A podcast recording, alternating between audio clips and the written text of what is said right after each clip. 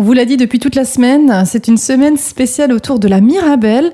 On va au nouveau basculer dans le sucré aujourd'hui après avoir fait un filet mignon au Mirabelle hier.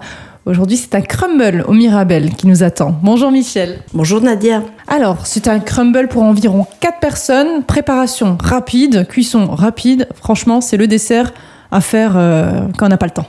Oui, tout à fait. C'est simple, c'est facile et vous verrez, c'est très bon. Donc, les ingrédients pour euh, ce crumble. Alors, il vous faut 500 g de Mirabelle, 50 g de sucre en poudre, 50 g de beurre, 50 g de farine et 50 g de poudre d'amande.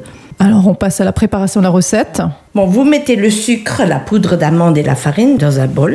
Vous mélangez l'ensemble, puis vous ajoutez le beurre que vous aurez coupé au préalable en petits morceaux, en noisettes. hein. Vous malaxez du bout des doigts, mais seulement du bout des doigts pour que ça fasse des grumeaux, hein, en petites boulettes comme ça, hein. mais légèrement. hein. Il ne faut pas se servir de la paume de la main, sinon ça donne une seule masse. Vous lavez séché les mirabelles, vous les coupez en deux et vous retirez les noyaux. Ensuite, vous mettez ces mirabelles dans de petits ramequins individuels. Vous parsemez dessus votre crumble aux amandes.